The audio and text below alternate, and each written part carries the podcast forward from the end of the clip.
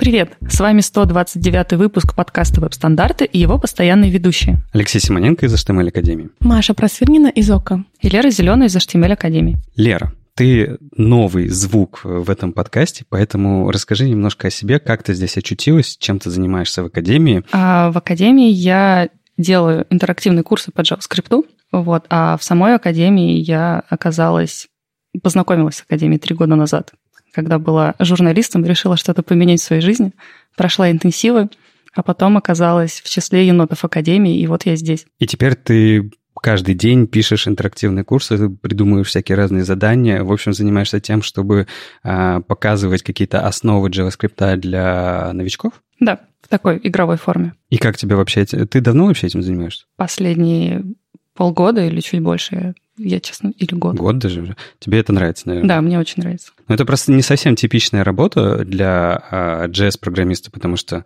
ну, ты не разрабатываешь, по сути, интерфейс, или все равно, или все, это вся та же самая работа, просто немножко сторителлинга? Ну, не совсем. Там много сторителлинга, и там есть работа с кодом, потому что нужно глубоко разобраться в теме, придумать задание, написать код, подумать, как студенты будут его решать, как это все объяснить.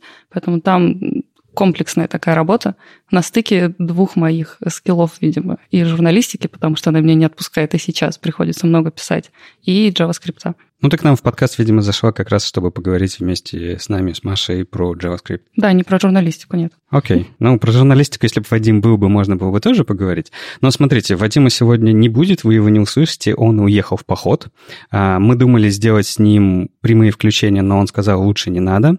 А, можно сказать, что мы немножко неопытно записываем этот подкаст, потому что мы записываем его уже второй раз. Первый раз мы его записали, забыв нажать кнопочку «Запись», а, поэтому повторяем для вас все второй раз. Это, ну, как бы повторение мать учения, все дела. В общем, давайте тогда к классическому старту поговорим про события. 17 июля в Питере будет метап SB Frontend. Там будут доклады про блокчейн, про нейронки и лайтники, в том числе с Вадимом Макеевым и со мной. Там уже закончили все места. Возможно, еще чуть-чуть будет в понедельник, но вряд ли. Будет трансляция, и кому интересно, смогут посмотреть. 18 августа в Питере будет ВСД, Web Standards конференция. Она бесплатная, однодневная. 16 июля откроется регистрация для первых участников, и 16 июля будут анонсировать, будут анонсированы первые докладчики. Также мы продолжаем принимать заявки на доклады, и если вы хотите выступить, то пишите. А есть уже какое-то, я не знаю, превью тех докладов, которые будут на ВСД? Что-нибудь интересное ожидается? Понедельник. Но будет в понедельник, я понял. То есть никаких спойлеров, ждем все вместе понедельника, наверняка будет круто.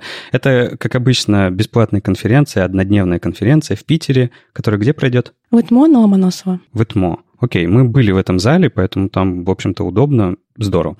Хорошо, ну, я надеюсь, регистрация уже скоро откроется, потому что все-таки лето, все, наверное, уезжают в отпуска, но при этом на ВСД всегда очередь стоит на регистрацию. Я в первый раз организую ВСД, помогаю организовать ВСД, но думаю, что, да, например, на э, метап спрос был очень-очень высокий. Вряд ли на ВСД будет меньше. На SPB фронтенд, ты да. имеешь в виду? Ну, слушай, мне кажется, может, это связано еще и с не совсем стандартными темами, потому что а, на JS-метапах редко рассказывают про блокчейн, либо про смарт-контракты. На ВСД тоже будут крутые темы. Тоже про блокчейн? Не факт. Окей, понял, ждем. Никаких спойлеров, хорошо, просто ждем. Ну, вообще осень ожидается, как обычно, очень богатой на разные конференции, и мы в предыдущих подкастах неоднократно об этом говорили, и всякие Frontend Conf, Holy.js, и другие конференции, очень много конференций, в том числе будет Львов CSS, во Львове 10-11 а, ноября.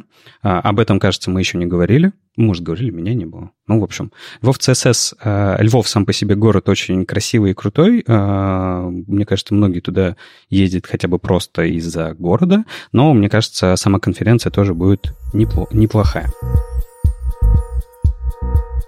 Давайте тогда от событий переходить к скандалам.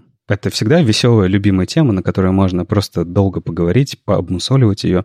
А, скандал недели был такой, Маш? Да. В четверг внезапно разошлась очень громкая новость, что в ESLint Scope вирус. А, на GitHub а, открыли issue, где, а, собственно, показали кусок кода, который был похож на то, как будто это вирус. В общем, оказалось, что кто-то получил доступ к учетным данным NPM одного из разработчиков. Он сгенерировал токен и опубликовал скомпрометированную версию. Ну, можно так сказать. Вот, в общем, работало это так. На Pastebin был код, который вы выполнялся, и, в общем, отправлялось содержимое MP, NPMRC файла, то есть э, они отправляли данные из твоих учетных... Э, ну, токены отправлялись. Очень, да, они отправляли свои токены. Ну, в общем, вот, но заметили это очень быстро, то есть буквально через час на GitHub опубликовали issue, и а, это очень быстро пофиксили, буквально несколько часов, и все. Ну, понятно, но, опять же, э, сообщество очень бурлило на эту тему, что э, какого фига, почему в э, каких-то это же, это ведь зависимость зависимости. Ну, ты же не ставишь никогда а, сама по себе ESLint скоп. Ты ставишь какой-нибудь ESLint, а может быть даже и его не ставишь, а он приходит с каким-нибудь бэбелем, либо еще с чем-нибудь в dev-пакетах для того, чтобы просто валидировать код. Да, но тем не менее, мне кажется очень крутым, что это заметили буквально через час. То есть э, это показывает, что крупный open source, которым пользуется много людей, он действительно с большой вероятностью безопасен, потому что просто слишком много людей им пользуются, слишком много людей смотрят код, и что-то туда плохое добавить практически нереально. Ну, я вот на самом деле не очень уверен, насколько это безопасно, потому что, во-первых, а, факт взлома был, да. а это не очень прикольно. И при этом у нас недавно же была история, похожая история в NPM, после чего ввели много всяких штук для NPM, чтобы избавляться от, таки, от таких вещей. А, у нас есть двухфакторная авторизация, и NPM давным-давно просят всех разработчиков включать ее по умолчанию, если вы а, автор NPM-пакетов, если вы их паблишите, потому что токены очень легко могут утечь, и как бы, а с помощью них можно все остальное забрать. Ну вот разработчик, если то не включил двухфакторную авторизацию, но если у вас есть пакет в NPM, включите. Это показывает то, что действительно это нужно. Только главное сказать, это не разработчиков ESLint, их много, их целая команда, это один из команды, который, видимо, не так хорошо был знаком с этим всем. В общем, да, бывают всякие разные сложности, и на самом деле ведь не только такое в NPM происходит. Тут недавно про Linux и Ubuntu рассказывали, что такая же фигня утекла в, к ним в дистрибутив. Но это ладно, это не в этом подкасте. В общем, смысл в том, что у нас э, в коде, который очень сильно разбит на маленькие пакетики, и зависимости, зависимости их очень много, очень сложно уследить, где там кто что-то забудет, потеряет за своей авторизацией, кто-то туда закинет свой код. В общем, на самом деле, вот то, что ты сказал, что все стало безопаснее, не, не знаю. Мне кажется, что какой-то бред происходит. А как думаешь, что с этим можно сделать? А, мне кажется, что просто нужно либо авторизацию как-то по-другому сделать, потому что ты знаешь, как э, в NPM паблишатся пакеты. Ты просто ну, на своей машине пишешь npm publish, вводишь логин, пароль, он тебе кладет токен, чтобы файлик, э, чтобы в следующий раз тебе не нужно было вводить логин и пароль, и все, ты можешь на машине паблишить вообще не вводя ничего, никакие данные. Мне кажется, это не очень безопасно для паблишинга пакетов, для выкладки их, которые потом используют все подряд. И мне кажется, что было бы неплохо ну, то есть, с одной стороны, у тебя есть механизм, когда ты говоришь, что а, вот ты как разработчик, который используешь, например, ESLint Scope, ты можешь ему сказать, я хочу только этот пакет. Никакой, никакую большую версию, и за всеми багфиксами ты будешь следить сам. Но, с другой стороны, это неудобно. Тебе нужно следить за сотней обновлением пакетов, поправили они там что-то или нет. И на самом деле непонятно, что делать, честно говоря. Ну, хочется, чтобы просто все были более ответственны и следили за а, своими ключами самостоятельно. Я не знаю, Лер, может быть, у тебя есть какое-то мнение? Ну, я пока читала об этом, поймала себя как раз на мысли, что когда мне нужно поставить какой-нибудь NPM-пакет, я просто его ставлю и не обращаю внимания, что там происходит, я просто жду, пока он поставится, и продолжаю работать. Ну, просто мне кажется, в целом есть такое, наверное, может быть, я ошибаюсь, доверие к NPM, то есть ты просто ставишь пакет и продолжаешь работать. А думаешь, доверие может быть без э, какое-то, ну, не безумие, а просто Невнимательность, безалаберность, безответственность. Ну, может быть, когда ты думаешь о работе, тебе нужно писать код, ты как-то не думаешь о том, что нужно посмотреть, что тут у меня в пакете приходит, не уходят ли мои данные куда-то, ты об этом просто не думаешь. И час, ну, то, что это заметили через час, это кажется очень небольшой срок, но могли не заметить через час, могли позже. И для большого количества людей, которые пользовались, возможно, и час это тоже много. Ну да, версия это могла утечь кому-нибудь э, на dev машин. Ну, то есть за час можно было бы забрать э, кучу токенов. Ну да. А ведь если мы забрали кучу токенов, это же как бы как э, такой снежный ком, ты можешь дальше другие версии паблишить. Может быть, нас ждет волна взлома новых. Не, ну там вообще-то попросили поменять все э, пароли от NPM. Да, но сто процентов людей это не поменяет пароль от NPM. Ну и не сто процентов паблишит. Да. Ну, то есть я, например, паблишу пакеты, я до сих пор не поменял. Надо будет после подкаста пойти поменять. Но, с другой стороны, я и не обновлял недавно ничего. Хотя, да, черт, надо проверить. Ладно, скандал такой себе, ну, как бы вирус в Scope. Ну, окей, ладно, бывает. К другим новостям. Тут Chrome рассказал о том, что, а, что такое feature policy, который они внедрили к себе в браузер, а, и рассказали, зачем это и почему это не то же самое, что Content Security Policy. Если кратко, feature policy — это такая вещь, это вещь, с помощью которой разработчик может договориться с браузером. А, разработчик может сказать браузеру, какие дефолты фич находящихся в браузере, а, ему либо выключить, либо включить. То есть, например, в браузере есть geolocation, и вы, как разработчик, с помощью feature policy можете указать браузеру, что для вашего сайта geolocation использовать нельзя. Все, точка. Нельзя и все.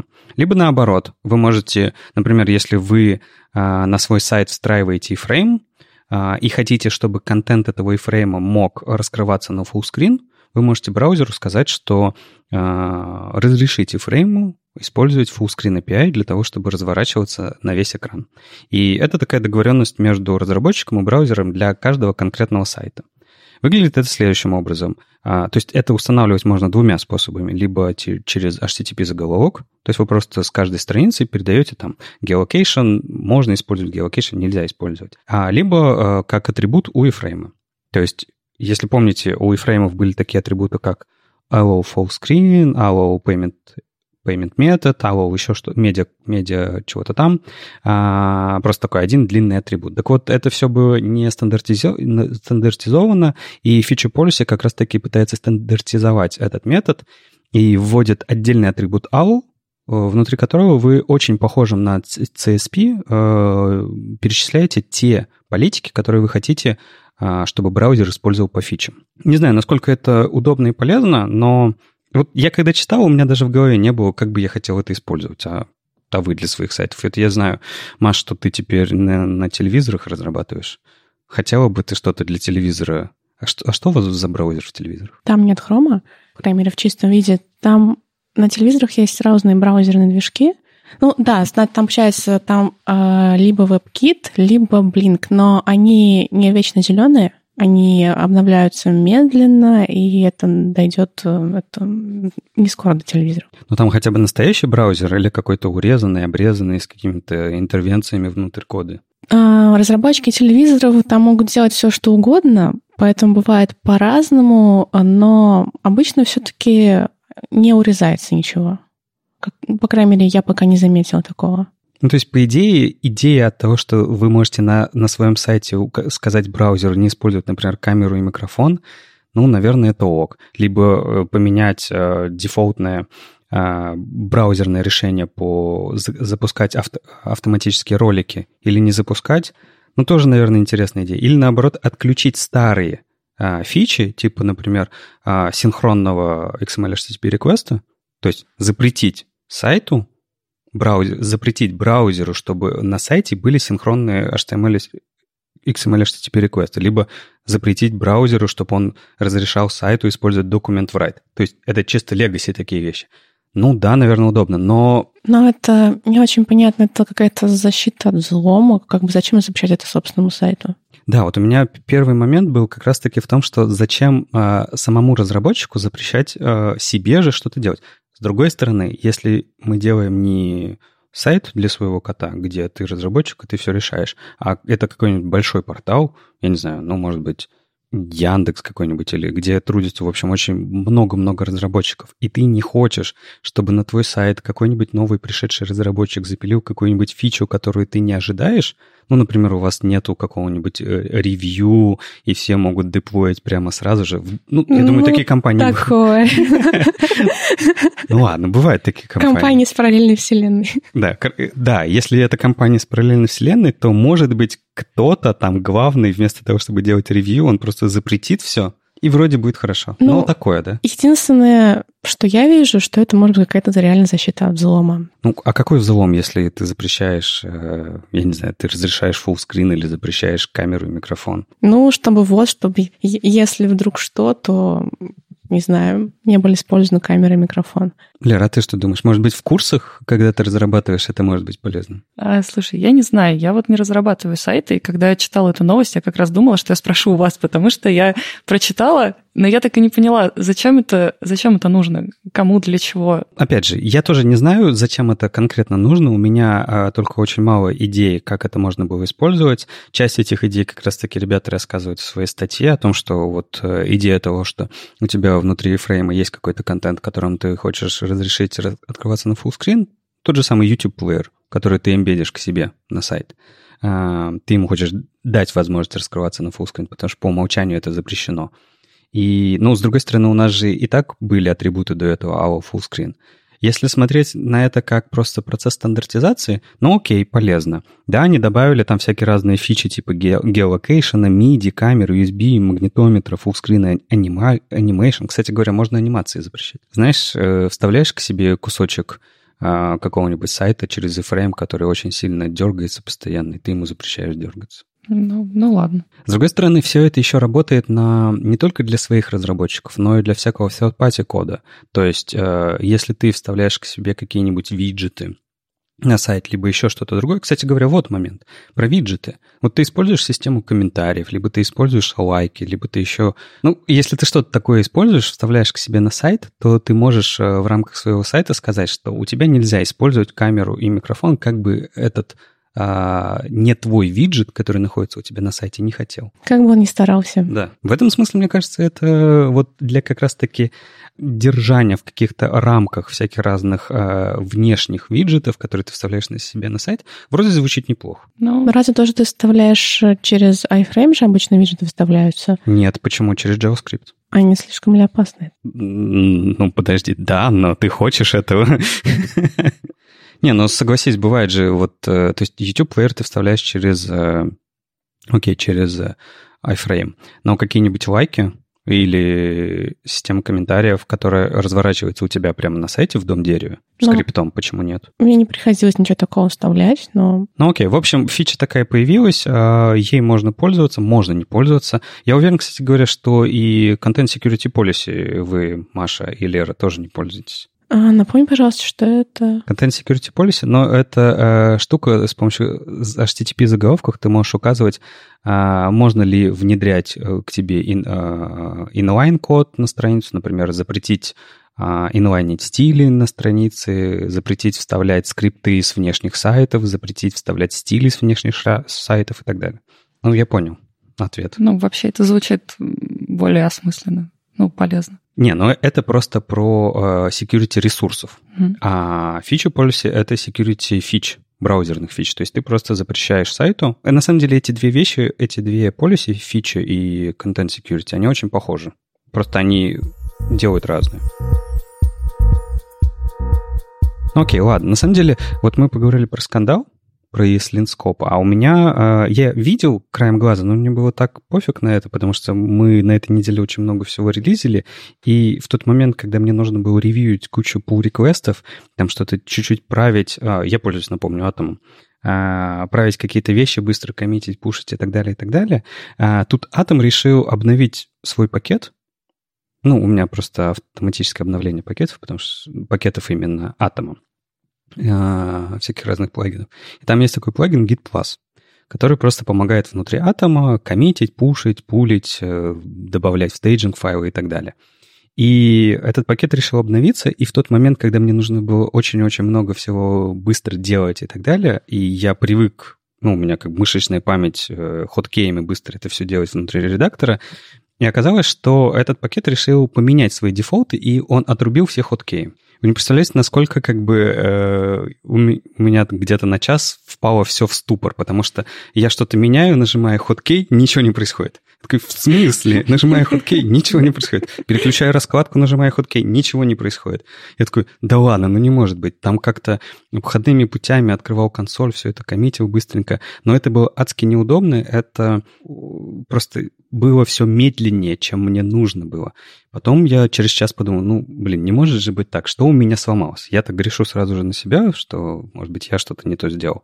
Потом смотрю, что плагин Git Plus обновился, иду э, в репозиторий, читаю релиз notes, э, смотрю, что ребята решили, что эм, их предыдущее решение, что э, все их команды обвешаны хоткеями, это неверное дефолтное решение, что типа каждый разработчик должен это определять сам, поэтому они отрубили все дефолтные хоткеи по умолчанию. Я считаю, что это какой-то э, это какая-то жесть, потому что, ну, вы сделали неправильное решение, ну и живите с ним уже. Ну, то есть просто мне потребовал, мне убило час работы э, для того, чтобы разобраться в этом. То есть они написали, что вы можете определить сами эти хуткеи, и правда, вы, ты это можешь сделать, ты там в своем файлике все это определяешь, все те же самые хуткеи, все работает то же самое, но вот это вот решение взять и поменять дефолты, оно вот мне в тот момент оно очень не понравилось. Я понимаю а, продуктовую, возможно, идею в этом, что, ну, как бы,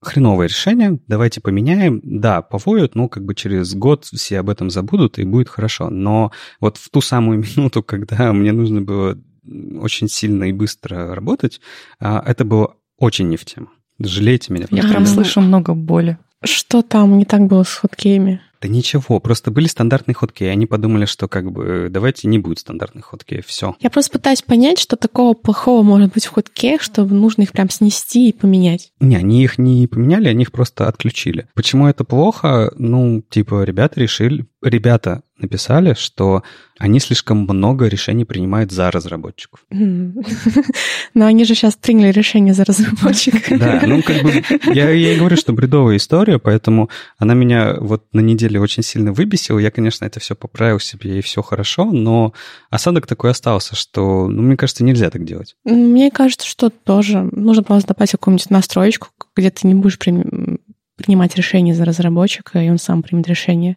ставить ему галочку или нет. Ну, в общем, да, такая.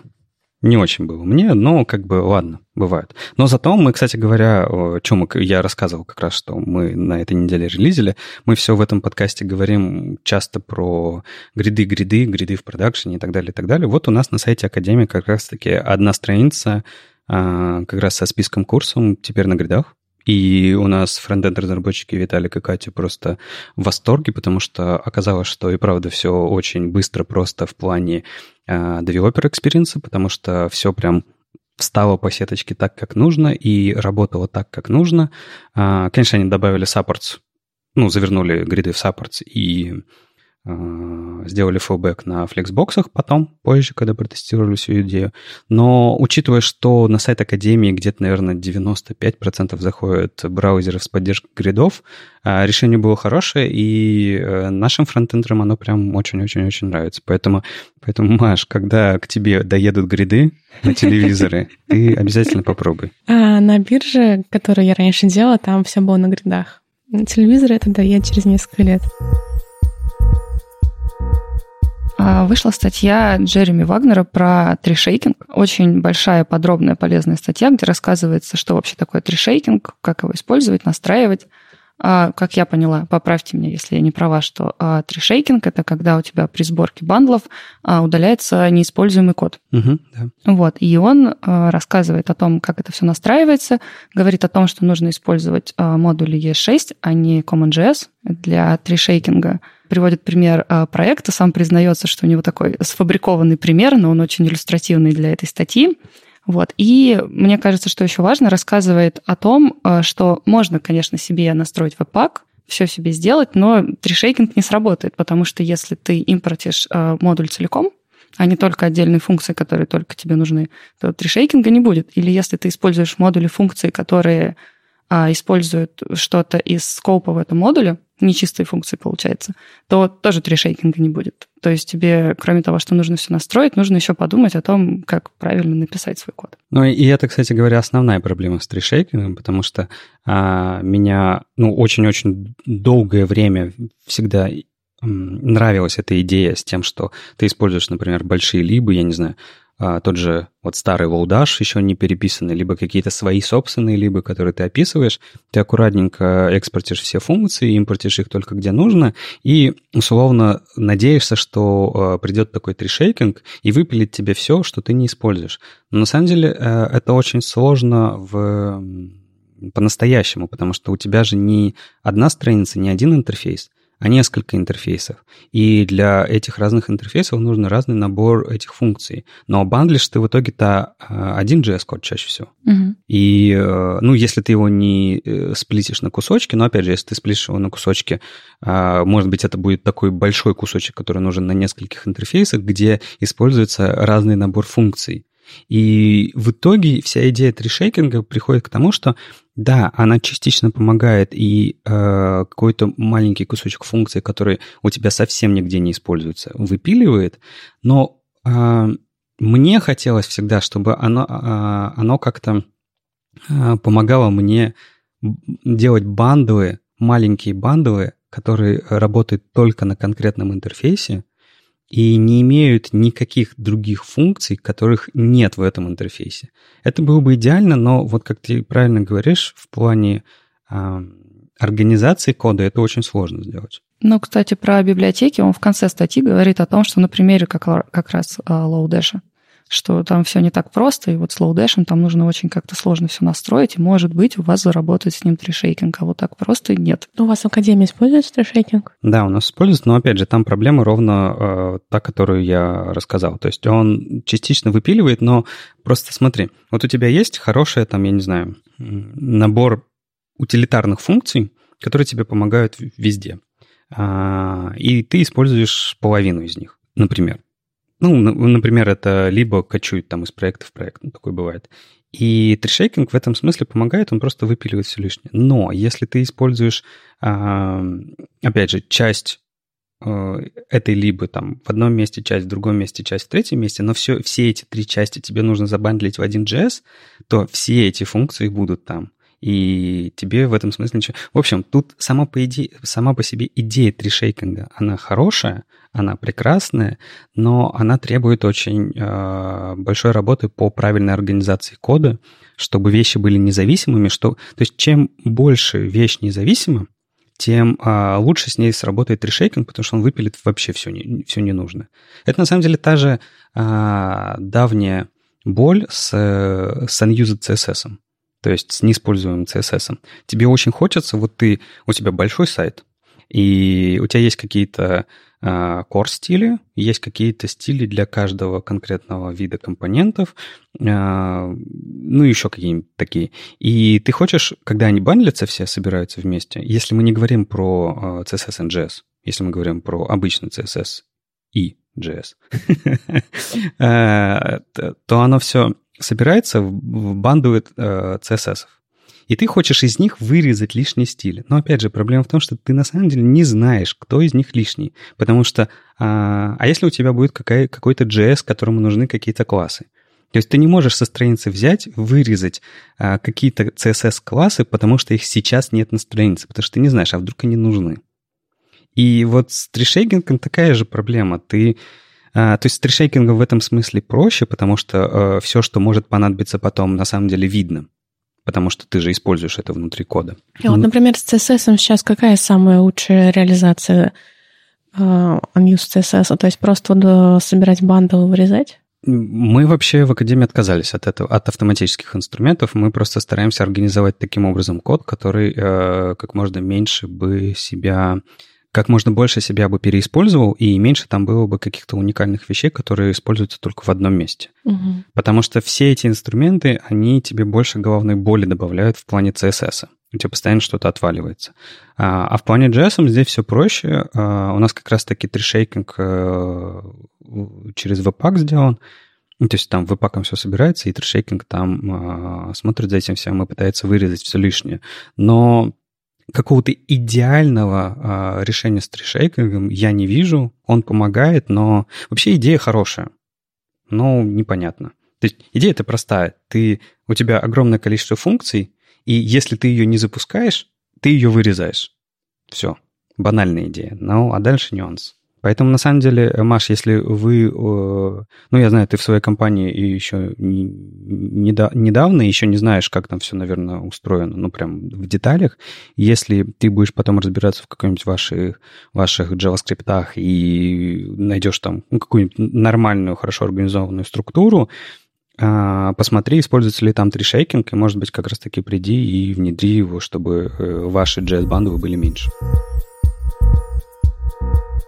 Вышел перевод статьи Джереми Кита на CSS Live. Статья про компоненты и разделение ответственности. А он в этой статье говорит о том, что мы очень любим а, противопоставлять одну вещь другой. Там приводится в пример статья, где автор сравнивает inner HTML и create element. Дальше там сравнивается Google и Yahoo, HTML и Flash, и кошки и собаки. В общем, такой иллюстративный пример. И говорит о том, что мы противопоставляем разделение нашего кода по технологиям, то есть HTML, CSS, JavaScript, и компонентный подход. И он говорит о том, что он, в принципе, не понимает, почему это противопоставляется, потому что, по его мнению, эти вещи совершенно не взаимоисключающие друг друга. И говорит о том, что как раз разделение на HTML, там, CSS и JavaScript а, очень хорошо работает на мелкомасштабных а, компонентах, и советуют как раз вот начать э, делать свой компонент с качественной, хорошей разметки и дальше улучшать ее там CSS, JS. Мне не кажется, что они противопоставляются. Но если брать SSNGS, при закрыть на него глаза, то мне не кажется, что они противопоставляются. А что тебе кажется? Ну, что по дефолту обычно сейчас делят на компоненты и делят э, на HTML, CSS и JS. То есть просто внутри компонента. Ну, э, компонент это, ну, грубо говоря, например, например какая-нибудь там папочка, внутри которой HTML, CSS и JS. Ну, мне тоже кажется, это нормальный подход. Просто, наверное, Джереми видел много примеров, где внутри JS сразу же и HTML, и CSS, и, может быть, от этого и исходит, потому что, если ты помнишь, такие же и есть примеры. Если не считать то, что JSX — это, ну, как бы если взять какие-нибудь там функциональные компоненты в React, например, и то, что это как бы отдельное представление именно presentational, то я как бы обычно такого не вижу, чтобы HTML был внутри JS. А CSS? Ну, CSS и JS бывает, но в целом нет. Слушай, с CSS вообще проблема в, это, в этой логике. Вот даже если говорить не про современные подходы, а про старые подходы, где у тебя а, не в рамках компонента разделения, а в рамках сайта разделения. Ну, помните, да, там индекс HTML, style CSS, что-нибудь там Script.js. Но и это я просто вспоминаю о том, как мы учим а, на интенсивах просто совсем базовым вещам. И когда ты рассказываешь о разделении этих представлений, то есть, типа, у тебя есть э, разметка, у тебя есть э, визуальное отображение, у тебя есть какая-то динамика, то вроде как HTML от CSS отделяется легко. Но э, у меня постоянно на лекциях спрашивают, почему мы не можем использовать э, CSS прямо в JS. Ведь ты можешь любому элементу сказать .style. В смысле, в HTML, а не в JS. В JS. Почему? Внутри JS ты можешь любому элементу сказать .style а. и использовать его CSS, менять его на лету. Типа, зачем тебе использовать классы, CSS ну, классы и так далее? Просто те, кто это спрашивают, они э, еще учатся, не, не работали на реальном проекте, поэтому пока не понимают, почему так не делают. Так, мне, это... так мне кажется, что здесь ров, ровно та же история, что а, вот этот CSS NGS, он же тоже ты же его... Нету пока хорошего, красивого способа убрать это в файлик .css. Ну, то есть есть во Vue.js, да, более-менее там сделано в плане организации кода, но взять какой-нибудь React тебе же все равно нужно... Дефолтного решения нету. Дефолтного решения для React? Да. Ну да, ты можешь делать как угодно. Ну, с одной стороны, это хорошо, но с другой стороны, это плохо, потому что приходят разработчики и не знают, как надо. Ну, сейчас, наверное, среди React-разработчиков сильно популярен CSS и JS, поэтому я думаю, что самым популярным решением это какие-нибудь там style components, что-нибудь такое сейчас есть. Ну, да, так и есть. Ну, просто, то есть вот это вот противопоставление, а, о, о, о котором говорит Джереми, мне кажется, оно от этого идет, что есть а, более современные фреймворки, которые а, уже постарались э, внедрить а, ну, в идею фреймворка заложить сразу же вот эту вот организацию кода, что вы пишете все это отдельно. Потому что в React изначально никто не говорил, что вы пишете это отдельно. У тебя был просто файлик какой там JSX, либо JS, в котором ты все пихал, все было прекрасно, ты импортил это друг в друга, все было прекрасно, и все. Может быть, отсюда Джереми и видит это противопоставление. Мне, кстати, кажется, а что по идее HTML, он э, это декоративный язык, он должен выполнять декоративную роль, которая описывает, э, ну, что это такое. Но мне кажется, что часто так получается, что сам по себе HTML, он вообще там весь на девах и все такое, и ничего там особо по, по этому коду, если ты него посмотришь, там div-div-div непонятно. То есть декоративность у него нулевая, и только вместе с CSS, например, с неймингом CSS-классов, его декоративность повышается. То есть мне кажется, что часто разработчики, э, как бы для них вот эта вот декоративность, она идет вместе с CSS. И поэтому э, есть э, соблазн все запихнуть в один файл. Ну да, ну, это, наверное, не очень хорошо. Ну, то есть, я не знаю, мне кажется, это просто два разных подхода. Давай не будем говорить, хорошо это или плохо. Это два разных подхода. И Кому-то удобно держать все в одном файле. Это же, с одной стороны, удобно. Мне нет, но... Но есть же какая-то сторона, где, где получается, что это удобно. Ну, наверное, в теории. С другой стороны, как бы, конечно, удобно э, разделять это все на отдельные файлы. Но, опять же, это вопрос архитектурный вопрос организации кода. Не знаю, может, может быть, вокруг э, Джереми очень много людей, которые, э, которые стараются держать все в одном файле. У Ильи Бирмана на этой неделе вышла э, статья «Стрелка и пальчик», где он основательно прошелся по тому, что же использовать в качестве курсора для, на сайтах для интерактивных элементов, для ссылок? И мы на самом деле уже обсуждали этот момент когда-то давным-давно. Кажется, у нас даже был в этом подкасте, в том выпуске Рома Комаров, и мы с ним обсуждали и спорили, что же верно, стрелка или пальчик на интерактивных элементах. Но вот тут Илья Бирман через несколько лет решил тоже набросить.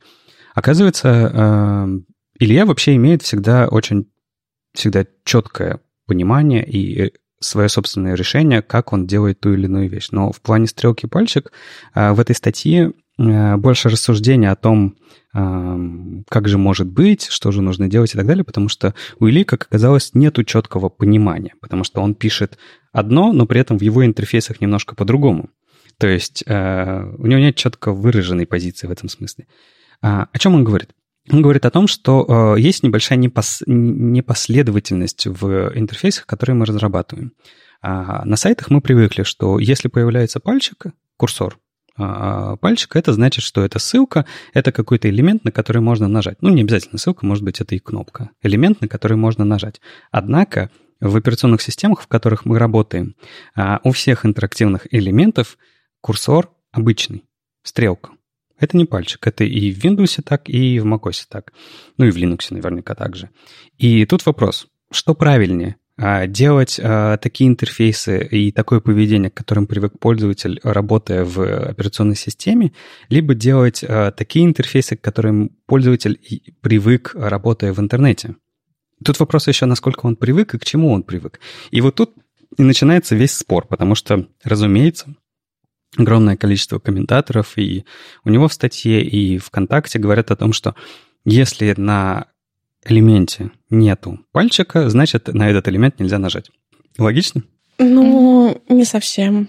Ну, почему Это... нет? Ну, вообще логично, если говорить про логику. Если, ну, как бы курсор, то курсор. Если пальчик, то пальчик. Ну, если это кнопка, и она выглядит как кнопка и оформлена как кнопка, то, скорее всего, на нее можно нажать.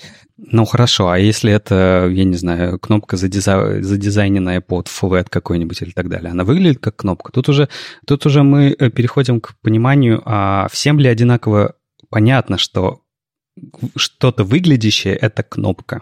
Ну, тут интересно, получается, что, в принципе, да, с разнообразием современного дизайна, может быть, это не совсем интуитивно понятно. Вообще, я после этой статьи подумала, как я делаю. Раньше об этом не особо задумывалась. И поняла, что я обычно на любой элемент, на который можно нажать, ставлю курсор-поинтер. Вот, а почему?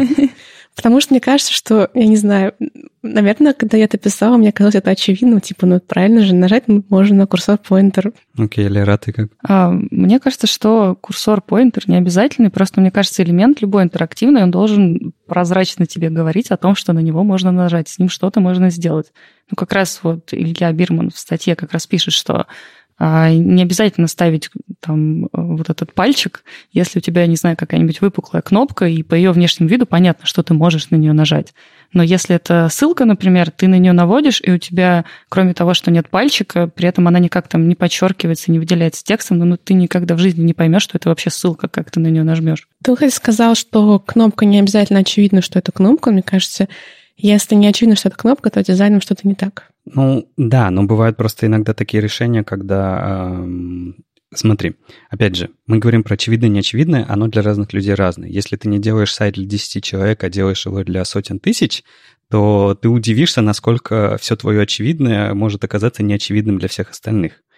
Это просто пример нашего сайта. У нас мы постоянно удивляемся о том, что, м-м, кажется, вот это очевидно, а оказывается нет. В плане дизайна та же самая история. Если мы говорим про то, как кнопка выглядит, если это не конкретная выпуклая, такая же, как в операционной системе кнопка, а чаще всего она не такая, то уже вопрос, а насколько она выглядит как кнопка для каждого. Кстати, в комментариях к этой статье кинули ссылку на V3C, где написано, что курсор pointer indicates a link. Да, это один из аргументов, э, почему... То есть давайте так, мое мнение. Я его высказывал несколько лет назад, и мы именно им придерживаемся на нашем собственном сайте. А, иногда нам пишут люди, почему у вас а, сделано так, а не по-другому, нам приходится объяснять. Но тем не менее, я считаю, что курсор-поинтер должен быть только на ссылке, а на любом другом интерактивном элементе должен быть обычный курсор. Ровно так, как это а, заложено в системе. Почему я так считаю? Во-первых, да, спецификация говорит о том, что курсор-поинтер должен быть только на ссылках. Во-вторых, а, я хочу, чтобы поведение было максимально похоже на привычное поведение в операционной системе. А в-третьих, не забывайте, что пользуются не только а, мышками и тачпадами, пользуются еще а, пальцами и так далее, где нет никаких наведений, где курсор никак не меняется, и вы все равно не решаете проблему своих интерактивных элементов с помощью курсоров в принципе. То есть вам ее решать нужно все равно по-другому как-то. И в этом смысле нету такой сильной, а, сильной задачи с пеной у рта сражаться, что же нужно, из какой же курсор нужно использовать для интерактивных элементов.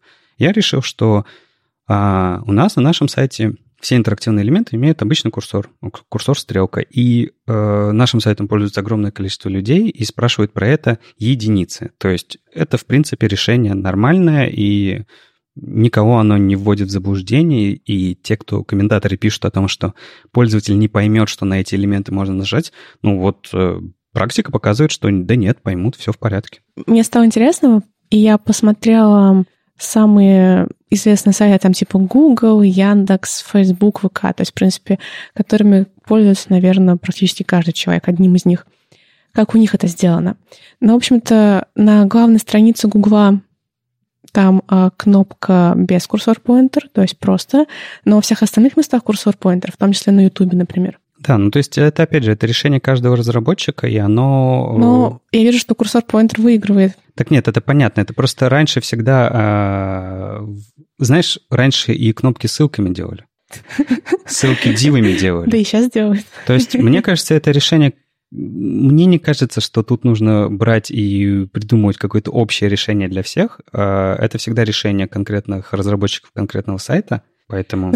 Я после ссылки на документацию, в документации там нашла кнопку, и там тоже курсор-поинтер. Потому что на сайте вот 3 курсор-поинтер на кнопках. Ну, отлично. Это, это просто прекрасно. А знаешь, кстати говоря... Они противоречат, получается, своей, себе. своей же... Да, себе же. Ну, это нормально.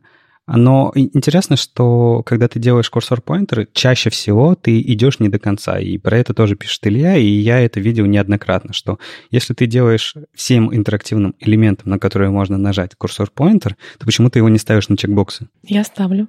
Ну, понятно, я имею в виду большинство сайтов. Ну, вот ты же видела сайты, и у большинства, э, у многих сайтов, а, которые используют такое поведение, почему-то на всяких чекбоксах и радиокнопках нету курсор поинтера. Не знаю почему. Потому что кажется, что, наверное, на этот элемент не нужно. Ну, ну вот это... я, например, открыла ВК, тут на радиобоксе есть тоже поинтер. например, в браузере Chrome у тебя же табы не поинтер, Да.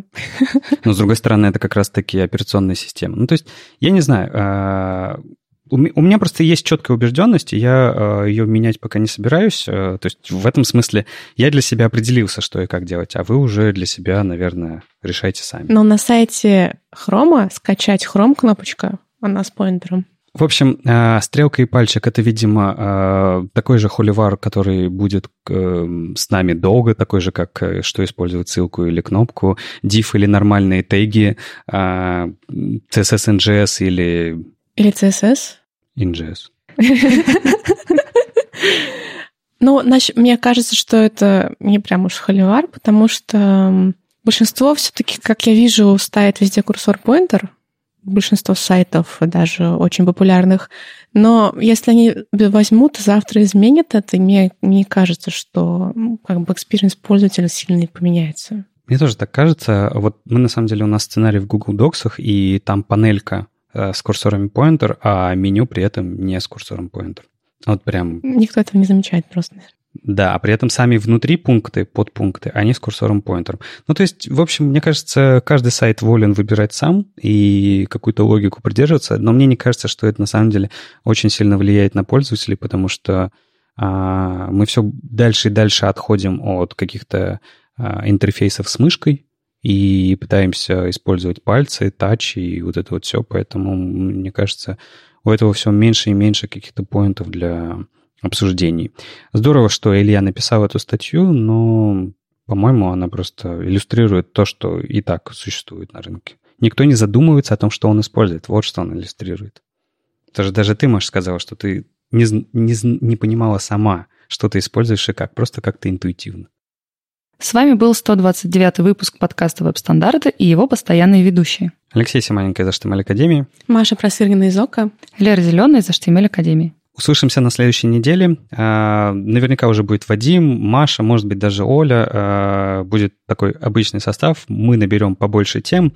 А, А Наверное, ты-то я. будешь? И и я, наверное, буду. Почему нет? Ну, темы, кстати говоря, зависят от того, что происходит на неделе. Мы же их не выдумываем. Нет? Или Нет. некоторые выдумываем? Ну ладно. В общем, а, услышимся на следующей неделе. Пока. Пока. Пока.